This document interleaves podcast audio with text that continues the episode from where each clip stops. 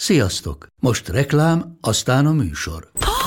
Hú, de szép szőnyeg. Új. Igen, tegnap vettem a Diégóban. Ó, és ez a függöny, de szép. Diégó! És hamarosan lesz új laminált padló a hálóban. Rátszakott a bank. Csak regisztráltam Diego digitális klubkártyát vásárlás előtt. Csináljunk neked is egyet? Csak egy perc és kész. Regisztrálj te is áruházainkban, vagy a diego.hu oldalon, és azonnal megkapod digitális klubkártyádat, melyel akár 30% kedvezménnyel vásárolhatsz padlóburkolati és lakástextil termékeket. Diego.hu Már meg is kaptam e-mailben. Ez reklám volt, jó volt.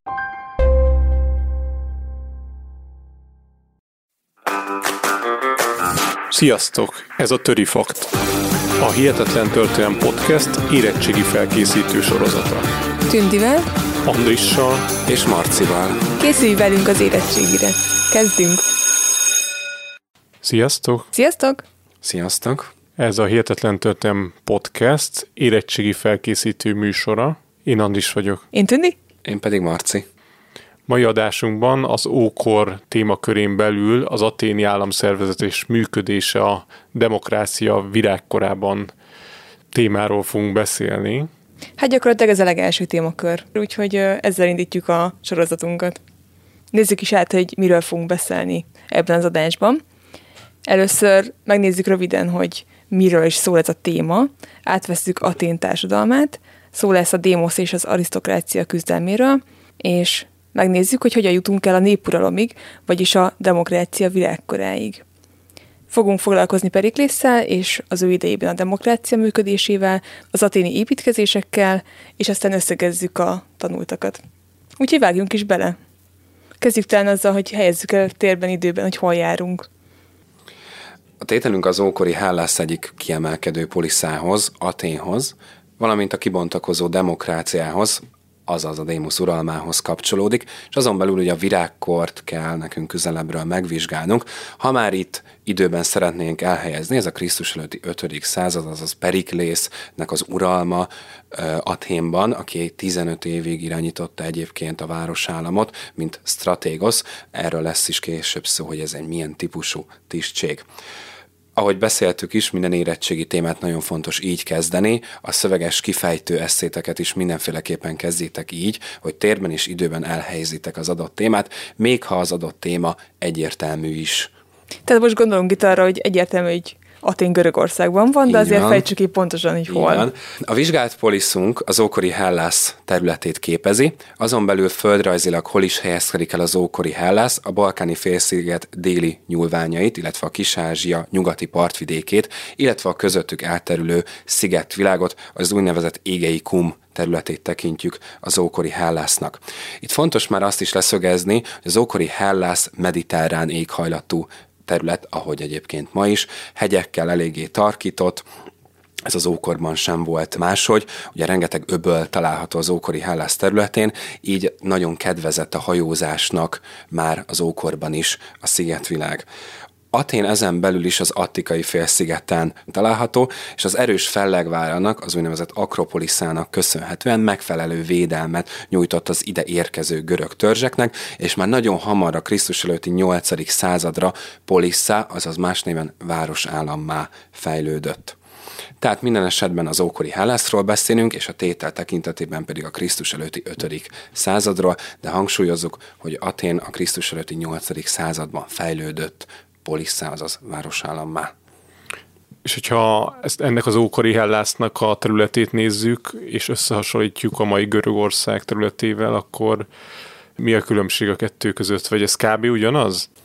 Ez olyan szempontból ö, esetleg ne, nehéz kérdés, hogy az ókorban ezek a poliszok vagy városállamok nem alkottak egy egységes birodalmat.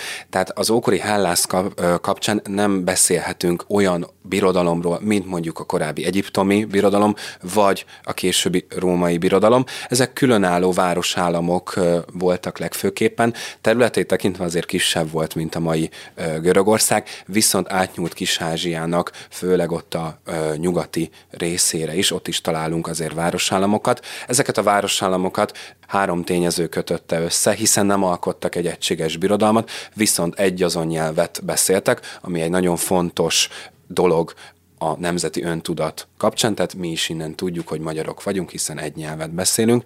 Ezen kívül fontos volt a közös vallás a görögöknek, illetve a ma is megtartott olimpiai játékok, amik azért az ókorban inkább vallási szertartások, ünnepségsorozatok voltak, de szintén összetartó erőként jelentek meg az ókori Hellas idejében. Ugye a tételünk központi eleme, vagy hát a lényege az a, az a demokrácia, az ókori demokrácia működése, és kezdjük is talán azzal, hogy mi az a demokrácia. Így van, a demokrácia jelentése a démosz uralma. A démosz egy társadalmi csoport volt Aténban, amire hamarosan ki fogunk térni. A démosz, azaz a nép, innen következtethető, hogy a demokrácia a nép uralmát, a nép akaratát, a többség akaratát jelenti és úgy tudjuk legjobban, legkönnyedebben megérteni a demokráciának a fejlődését, ha megnézzük azt, hogy ez a társadalmi csoport, a démosz, milyen mértékben és milyen súlyban tudott beleszólni az állam életébe. Tehát ebből adódóan egyértelműen az első lépésünk, mielőtt még belevágnánk tényleg a virágkorba és a Krisztus előtti 5. századba, hogy kicsit átlássuk az aténi társadalmat, illetve az aténi társadalomban lévő konfliktusokat is. Szóval a demokrácia kialakulását a démosz biztosította társadalmilag. A gyarmatosítás után, amit a Krisztus előtti 8. és 7. század közé teszünk, a démosz gazdaságilag megerősödött, főleg kereskedelemmel foglalkozott ez a társadalmi csoport, akik már teljes jogú tagjai, teljes jogú polgárai voltak az aténi városállamnak, viszont megerősödésüket követően egyre nagyobb mértékben kívántak beleszólni az állam életébe. Mert hogy eddig az volt a jellemző, hogy voltak a kiváltságosok, vagy volt egy vezetőréteg, és a társadalom többsége nem szóltott bele, hogy hogy mi történjen a városban? Ö, így van, viszont a társadalom többségét egyébként nem a démosz adja, hanem főleg a rabszolgák ekkor az ókorban, tehát nagyjából a társadalomnak 30-40 százalékát egyébként a rabszolgák teszik ki az ókori hálázban. Ez majd egyébként növekedni is fog a gyarmatosítás, illetve a hódítások következtében. Viszont így van, ha megnézzük Athén államformáját, ugye kezdetben királyságról beszélünk, majd a királyok előzését követően a felső társadalmi réteg, az arisztokrácia vette a kezébe a hatalmat, és úgynevezett arisztokratikus köztársaságot vesz fel Atén. Mi is a köztársaság? Ugye amikor is választott tisztségviselőkön keresztül irányítják az adott államot. Tehát a teljességű polgárok egyrészt az arisztokrácia, másodrésztről pedig a démosz volt, viszont valóban az arisztokrácia nagyobb súlyban részesült az államügyek intézésében. Ezen kívül megkülönböztetünk a rabszolgák mellett még egy negyedik fontos társadalmi csoportot, ők az úgynevezett bevándorlók, vagy másképpen metoikoszok, magyarok, ők nem teljes jogú polgárai Atén városállamának, hiszen nevükből adódóan ők nem aténi születések, azaz csak bevándoroltak, főleg kereskedők, kézművesek voltak ők is, csak bevándoroltak a polisz területére, így ők nem kaptak polgárjogot. Ugyanis a polgárjog egyébként egyet jelentett az ókorban a tulajdonnal. Minél nagyobb volt a tulajdonod, minél több volt a tulajdonod, annál több politikai jogot birtokolhattál. Nyilván ez ma már nincs teljesen így. És ez az átmenet a királyok és úgymond a demokrácia kialakulása között ez egy ilyen folyamatos volt, vagy itt el kell képzelni valami véres forradalmat, aminek a végén megalkották a demokráciát egy ilyen közfelkiáltásra? A történelemben nagyon ritkán vannak ilyen hirtelen fordulatok. A történelemben mindig azt próbáljuk átadni, hogy a történelem egy folyamat. Egy folyamatnak a vizsgálatát kell elvégeznünk, egy folyamatot kell megértenünk, és valóban a demokrácia kialakulásában, majd pedig virágkorában is egy folyamatról beszélünk. Ez a démosz és arisztokráciának a küzdelme a témban. Ugye már azt említettem, hogy a, akkor értjük meg a demokrácia kialakulását, ha megértjük azt, hogy a démosz mennyire szól már bele az állam életébe. Így van, ez egy folyamatként működött. Ez azt jelentette, hogy a gyarmatosítás után a démosz egyre nagyobb szerepet akar az állam életében játszani. A démosz gazdagabbik része, nyilván a kisebbik része növelni kívánta a szerepét az államügyekben, míg az elszegényedett része a démosznak, pedig az úgynevezett adós rabszolgaságtól félt, nevéből adódóan ez egyértelműen abban rejlik, hogy a gyarmatosítás során eladósodtak az arisztokrácia felé, amit rabszolga munkával lehetett úgymond kiváltani és ez a konfliktus veszélyeztette már Athén poliszának a megfelelő működését, ezért Athén vezető rétegei kénytelenek voltak lépéseket tenni annak érdekében, hogy ezt a társadalmi konfliktust megoldják, és ehhez politikai törvényeket kellett hozniuk, amik egyértelműen a démosz érdekeit szolgálták. És ahogy haladunk előre az időben, úgy nőnek azon törvények száma, amik a démosz érdekeit szolgálják, és szerepüket növelik az állam életébe. Nagyon hosszú út vezetett a demokrácia virágkoráig, tehát konkrétan a tételünkig, ezért érdemes ezt az utat nagyon vázlatosan, de azért bejárnunk, hogy megértsük azt, hogy Periklész idejében hogyan alakul ki tényleg a demokráciának az a bizonyos virágkora, amiről a tétel szól a Krisztus előtti 5. században. Itt nagyon fontos egy atini vezetővel kezdeni a sort. 621-ben járunk Krisztus előtt természetesen, ő Drákon. Drákon gyakorlatilag az első alkotmányt adja az atini társadalomnak, az első írott alkotmányt, leírja a törvényeket, ez nagyon fontos volt az ókorban. Például a vérbosszú tilalmát betiltja, és ezzel egyértelműen a szegényebb rétegeket védi társadalmilag az arisztokráciával szemben. Tehát a drákoi törvények az első olyan pont, amikor már a démosznak kedvező törvényeket látunk Athén életében. És vele kapcsolatban, tehát Drakonnal kapcsolatban olvastam ö, egy tök érdekes dolgot. Lehet, hogy ti is ismeritek a drákói szigor kifejezést, és hogy, ö, hogy volt egy ilyen hát egy ilyen szóbeszéd, vagy nem is tudom, egy ilyen elterjedt dolog, hogy Drákó mennyire szigorú volt, és hogy uh, voltak, akik úgy vélték, hogy mondjuk egy gyümölcslopásért, és ugyanúgy halára ítélt az embereket, mint mondjuk egy gyilkosságért, de ugye az kiderült, hogy amúgy ez nem így történt, és uh, azt olvastam, hogy fennmaradt tőle egy, hát igazából egy, egy törvény leírva, és azt írtam, vagy azt úgy rendelkezett Drakon, hogy ha valaki véletlenül meggyilkol valakit, tehát baleset történik, akkor azt az illetőt nem kell megölni, hanem csak száműzni kell a városba, annak érdekében, pont amit említett és Marci, hogy a meggyilkolt ember rokonai ne öljék meg az illetőt.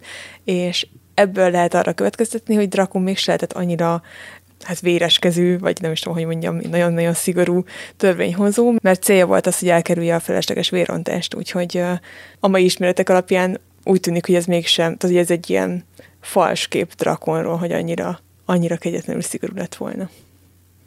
És még egy érdekességet olvastam amúgy a törvényhozással kapcsolatban, hogy nagyon sok ismeret, amit tudunk az ókori görögökről, az Putárkosznak a párhuzamos életrajzokból maradt fent, és hogy itt azért elég nagy lódítások voltak, és elég nagy pontatlanságok.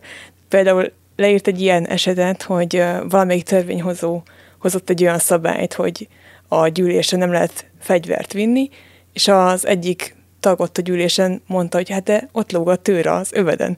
És erre az ember csak azért, hogy ne védsen a törvény ellen fogta, és leszúrta magát. Ami azért elég abszurd, tehát uh, itt azért uh, vannak érdekes dolgok. Meg ez az egész Görögország, vagy ókori Görögország valószínűleg sok pontatlanság lehet, nem? Vagy hogy látod, hogy te mit tudsz róla, Marci? Így van egyébként Plutarkosz számos párhuzamos életrajzot írt Julius Cézárról, Nagy Sándorról is egyébként. Nagyon fontos ókori történet író, akár Homérosz mellett is említhetjük egy lapon, sőt, kell is.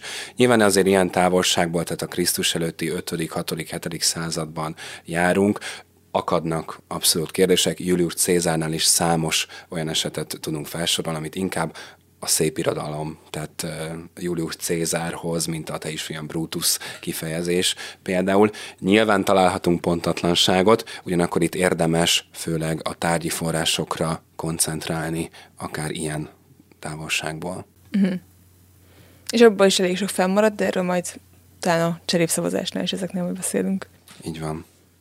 Szóval 621 drakon, és utána jött egy következő államférfi, Szolón. Róla mit tudunk?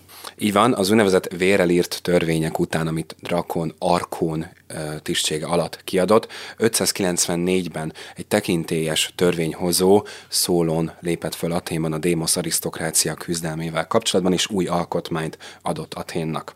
Ez azt jelentette, hogy a társadalmat vagyon szerint osztotta négy csoportra, Mit is értünk vagyon alatt? Érdekesség, hogy itt nem a pénzben mért vagyonról beszélünk, hanem az éves borban és gabonában mért jövedelmeket tekintjük a vagyon szerinti beosztásoknak. Ezzel a legszegényebbeknek is biztosította a beleszólást az állam életébe. Két nagyon fontos intézményben, ezen belül is, erről majd lesz később szó, ez a népgyűlés, ami a törvényhozásért volt felelős, illetve az esküdbíróság, ami a peres ügyekben döntött az ókori Athénban. Ezen felül elengedte az adós rabszolgaság kapcsán az adókat, illetve betiltotta az adós rabszolgaság intézményét, tehát összefoglalóan egyértelműen azt láthatjuk, hogy Szólon a démosznak kedvezett törvényeivel, tehát már szépen haladunk a demokráciának a kialakulásához. Szólon 594-es felépését követően a társadalmi feszültség csökkent Athénban az arisztokrácia és a démosz között, viszont ezt ki kell hangsúlyozni, hogy nem szűnt meg, de már rálépünk a demokrácia útjára. Szólón után egy úgynevezett zsarnoki Tyrannis rendszer vette kezdetét az ókori Aténban. Erről nem is nagyon fogunk többet beszélni, ugyanakkor azért fontos kiemelni, hogy ez a zsarnoki rendszer azért nem feltétlenül jelentette egy nagyon rossz időszakot Atén életében. Számos építkezés és törvény ez alatt a Tyranniszi rendszer alatt valósult meg. Aténban az egyik ha lehet így fogalmazni, kimagasló vagy neves Tyrannisza Aténak Peisistratos volt. Peisistratos halálát, illetve fiainak előzését követően 508-ban Kleisthenész lépett föl Aténban, mint Atén egyik fontos vezetője, és szintén egy új alkotmányt adott Aténak, ezzel már megint csak a demokrácia intézményét erősítve, tehát a démosz uralmát és beleszólását biztosította az aténi állam életébe.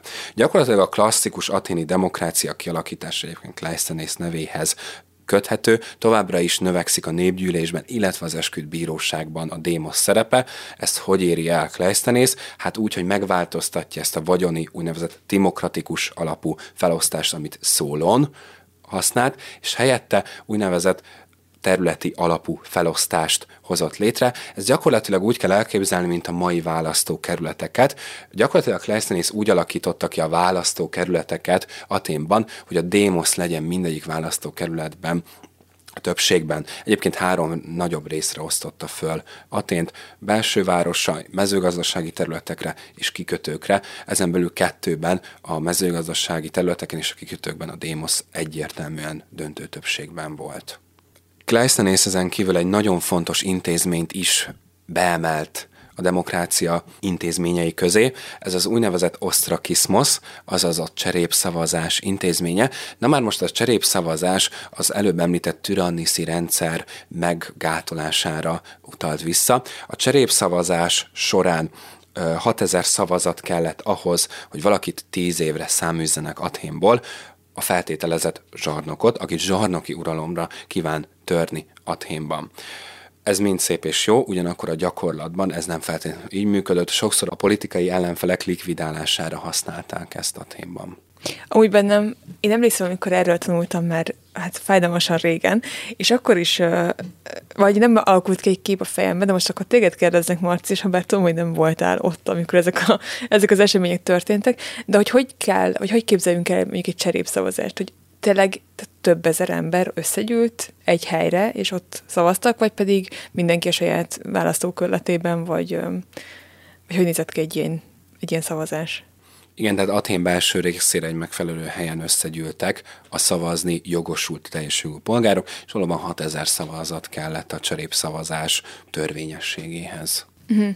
És az mennyire volt sok egyébként? Tehát hány ember szavazhatott? Tehát az a 6000, amennyi mondjuk kellett ahhoz, hogy valakit száműzzenek, az könnyen összejött, vagy ez a szavazatok döntő többségét jelentette?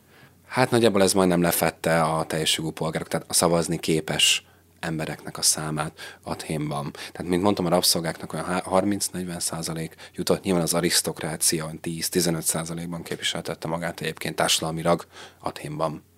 És akkor ebbe beleértjük akár a nőket is, akik, mint tudjuk, ekkor nem birtokoltak polgárjogot, olyan szempontból, nem szóltak bele az állam életébe. Kleisthenész után a demokráciát fenyegető háborúk időszakához érünk el, ezt így szoktuk emlegetni, az úgynevezett görög-perzsa háborúk, amikor a perzsa nagy király, ugye első Darius támadást indít a görög városállamok ellen, ez kezdetben egy bosszú hadjáratként működött, ez 492-től 448-ig tartott. A görög-perzsa háborúk alatt ugye Atént felégetik, felgyújtják, ezért Periklésznek azért lesz dolga a demokrácia fenntartása mellett Atén fejlesztésével is. De így érkezünk el egyébként a demokrácia fénykarához, már konkrétan a tételünkhöz, tehát Periklész stratégoszi tisztségéhez és időszakához, az a Krisztus előtti 5. századhoz azaz a demokrácia virágkorához egészen pontosan. Itt a demokrácia intézményeit fogjuk vázlatosan átbeszélni, ami szükséges az érettségihez is. Mit tudunk Periklészről, ki volt ő? Periklész hadvezér volt, stratégoszi tisztséggel rendelkezett, azaz arisztokrata származású politikusról beszélünk, ahogy egyébként Szólon és Kleisthenész is ebből a társadalmi rétegből került ki. 15 évig Athén tényleges vezetője, és egyértelmű az ő nevéhez köthetjük a virágkort, azaz a fénykorát a demokráciának, illetve Athén történetének is. Nézzük meg, hogy milyen intézkedései voltak. Periklész idején a legfőbb döntéshozó szerv a népgyűlés volt Aténban. Ezt ógörögül eklésiának szoktuk fordítani, vagy kell fordítani. Félreértéstenség már Szólón idejében is működött nyilván a népgyűlés. Legfontosabb intézménye a demokráciának, hiszen itt hozták a törvényeket. Minden aténi polgár, minden aténi teljes jogú polgár egészen pontosan részt vehetett a népgyűlésnek a munkájában döntött a háború béke kérdésében, sűrűn, de nem mindig ülésezett ez a népgyűlés. Mi is történt akkor, amikor ez a népgyűlés nem ülésezett? A népgyűlés, amikor nem ülésezett, akkor az úgynevezett tanács, azaz a bulé vitte az ügyeket. Ez szólón idején még 400 fős volt, ez Kleisthenész emeli egyébként 500 fősre, azaz 500-ak tanácsára. Ő döntően, ha a népgyűlés ülésezett, akkor az ő feladata volt a népgyűlés határozatainak a végrehajtása. Tehát ha ezt egy kicsit át akarjuk fordítani akár a mai demokratikus rendszerekre, akkor a népgyűlés egyértelműen egy törvényhozó hatalom, törvényhozó testület, ilyen esetben mondjuk parlament, vagy országgyűlés, míg a tanács egy végrehajtó hatalomként működött az ókori Hellász területén. Ezen kívül nagyon fontos, hogy a népgyűlés választotta és vagy sorsolta az adott tisztségviselőket, épp amilyen megfelelőt kellett. Nyilván a választott tisztségviselők nagyobb hatalommal rendelkeztek, mint a sorsolt tisztségviselők. És ez lehet, hogy csak ilyen mai szemszögből nehéz elképzelni, hogy ha 6000 fő alkotta a népgyűlést, akkor hogyan képzelhetjük el, hogy volt egy ilyen nagy stadion, ahova bementek, és ott egy ember ordibálta, hogy akkor most mit fognak szavazni, vagy ezt hogyan képzeljük el? Ez egy nagyon jó kérdés egyébként, már ez csak azért is, mert egy korábban az érettségben lévő témát is ö, felvet. Az ordibálós része legalábbis, a szónokok ekkor alakulnak ki egyébként a témban, tehát neki nagyon fontos szerepük van. A szónoki kompetenciák, ha úgy tetszik, itt Aténban kezdenek kifejlődni. Nyilván nem mentek meg egy ilyen nagy stadionban, akár több helyen üléseztek egyszer, és akkor úgy hozták meg ezeket a törvényeket. Az említett tisztségekre visszatérve az érettségén kell tudni ezeket a tisztségeket is felsorolni, illetve megfogalmazni, hogy mire is irányultak. A népgyűlés választotta a stratégoszokat, azaz a hadvezéreket, aki például Periklész is volt. Összesen tíz főt választottak egy éves ciklusra vagy forgásra. Ezen kívül kincstárnokokat is szintén választottak, tehát ez volt a két választandó tisztség Aténban. A kincstárnokokat is szintén tíz főre választották egy éves ciklusra. Ezek nagyon magas tisztségek voltak egyébként. A népgyűlés pedig a következő tisztségeket sorsolta ki, az előbb említett tanács, tehát az 500-ak tanácsának tagjét, illetve az esküd bíróság tagjét, az 6000 fős volt, ezeket felváltva sorsolták. Tehát akkor választott a stratégos és a kincstárnok, a sorsolt pedig az esküdbíróság tagjai és a tanács tagjai. Így van, tehát például Stratégoszi tisztséget Démoszi nem birtokolhat, Periklész idejében sem, ahogy kincstárnokot sem. Mert ezekhez valami különleges képesítés kellett, vagy valami különleges tudás? Inkább úgy mondom, hogy történelmi hagyomány kellett Aha. hozzá, illetve hát nyilván az arisztokrácia kapta hozzá a megfelelő képesítést, mint mondjuk egy stratégoszi tisztség megkövetelt nyilván egy hadi képzettséget, míg a kincstárnok azért egyértelműen egy bizonyos fokú műveltséget és esetleg gazdasági akkori pénzügyi ismereteket is. Tehát akkor jellemzően az arisztokrácia tagjából kerültek ki azok, akiket megválasztottak? Tehát közülük lehetett van, főleg választani? Így van, okay. Hát ugye Periklész is ezért arisztokrata származású stratégosz. Uh-huh. Igen, igen, igen, igen. És van még egy tisztség, amiről fontos beszélni, ez pedig az arkónok. Róluk mit lehet tudni? Az Arkonna szintén arisztokraták által birtokolt tisztség volt, a királyság bokását követően az arkónok irányították Athént. Na már most a periklészi időszakra az arkónok feladata nagyon leszűkül, csökken a hatalmuk, mint csupán a tisztségviselők ellenőrzésére fog kiterjedni az arkóni feladatkör, és tisztségük leadását követően ők az úgynevezett Árész Dombi tanácsnak a tagjai lettek. És mindezért kaptak valamilyen fizetséget? Periklész idején már be vezetve az úgynevezett napi díj kivetése.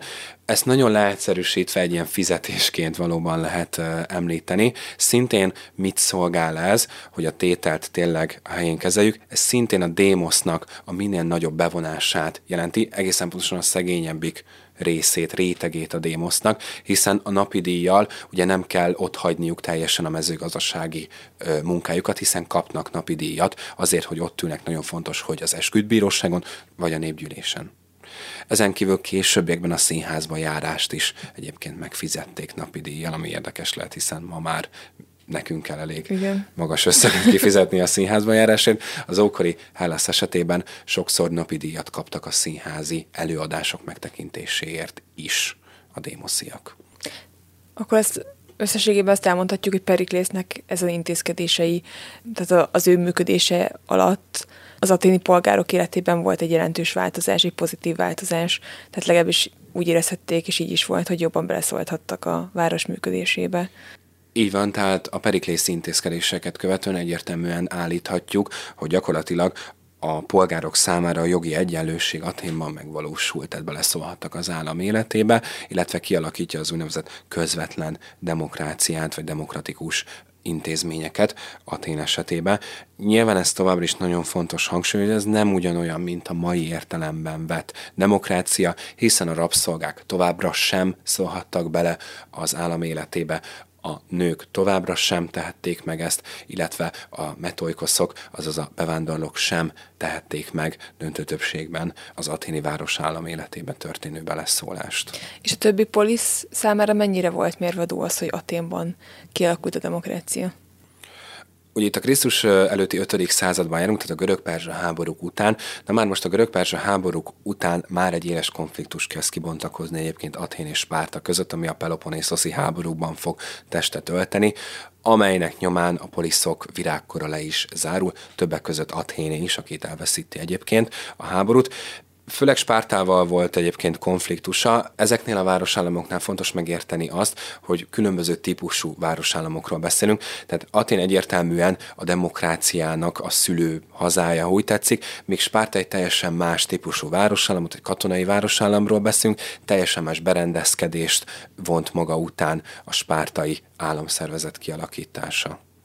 A görög háborúk után romba dölt Atén, hiszen a görög háborúk második szakaszában, a termőpolai csata után, miután azt elbukják a görög városállamok, egészen pontosan Spárta, utána a perzsák felgyújtják Atént, ezért Periklésznek feladata is volt építkezésekkel esetleg felvirágoztatni Atént, ezt meg is tudta tenni, hiszen a társadalmi feszültség jelentősen csökkent Aténban a demokrácia virágkorának köszönhetően, tehát például a ma is megtekinthető Akropoliszt is maga Periklész húzta fel, vagy építette meg. Egyébként, ha valaki most a témba jár, sajnos azt renoválják. Ez így van, én nyáron láttam. De mindenféleképpen ajánlom, mert gyönyörű felegvárként emelkedik ki a mai Aténban.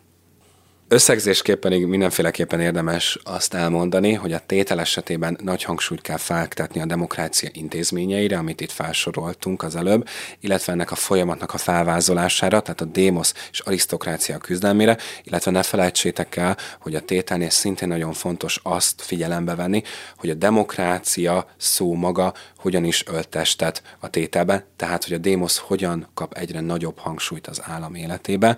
Egy hasonlattal zárnám akkor a tételünket. Én mindig egy ilyen virághasonlattal szoktam magyarázni ennek a három politikusnak a működését Aténban, tehát Szólónnak, Kleiszenésznek és Periklésznek. Szólón elveti a demokráciának a magját, Kleiszenész elkezd virágot nevelni belőle, míg Periklész pedig szépen gondozza, és teljesen felneveli ezt a virágot, és nyilván itt a virág a demokráciát testesíti meg. Ezzel a hasonlattal búcsúzunk akkor tőletek. Köszönjük szépen, Marci, hogy elmesélted nekünk, hogy hogyan alakult ki a demokrácia. Ezzel zárjuk tehát a mai témánkat. Az Instán megtaláljátok a fogalomtárat, úgyhogy uh, ott összegyűjtöttük nektek egy lapozós posztba a legfontosabb fogalmakat és évszámokat, és találkozunk a következő adásban, addig is sziasztok! Sziasztok! Sziasztok!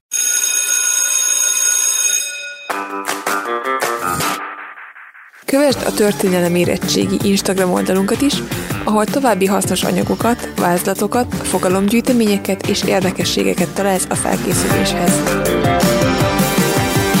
Ha pedig szívesen hallgatnál érdekes történelmi sztorikat, kövesd a Hihetetlen Történelem Podcast csatornát is.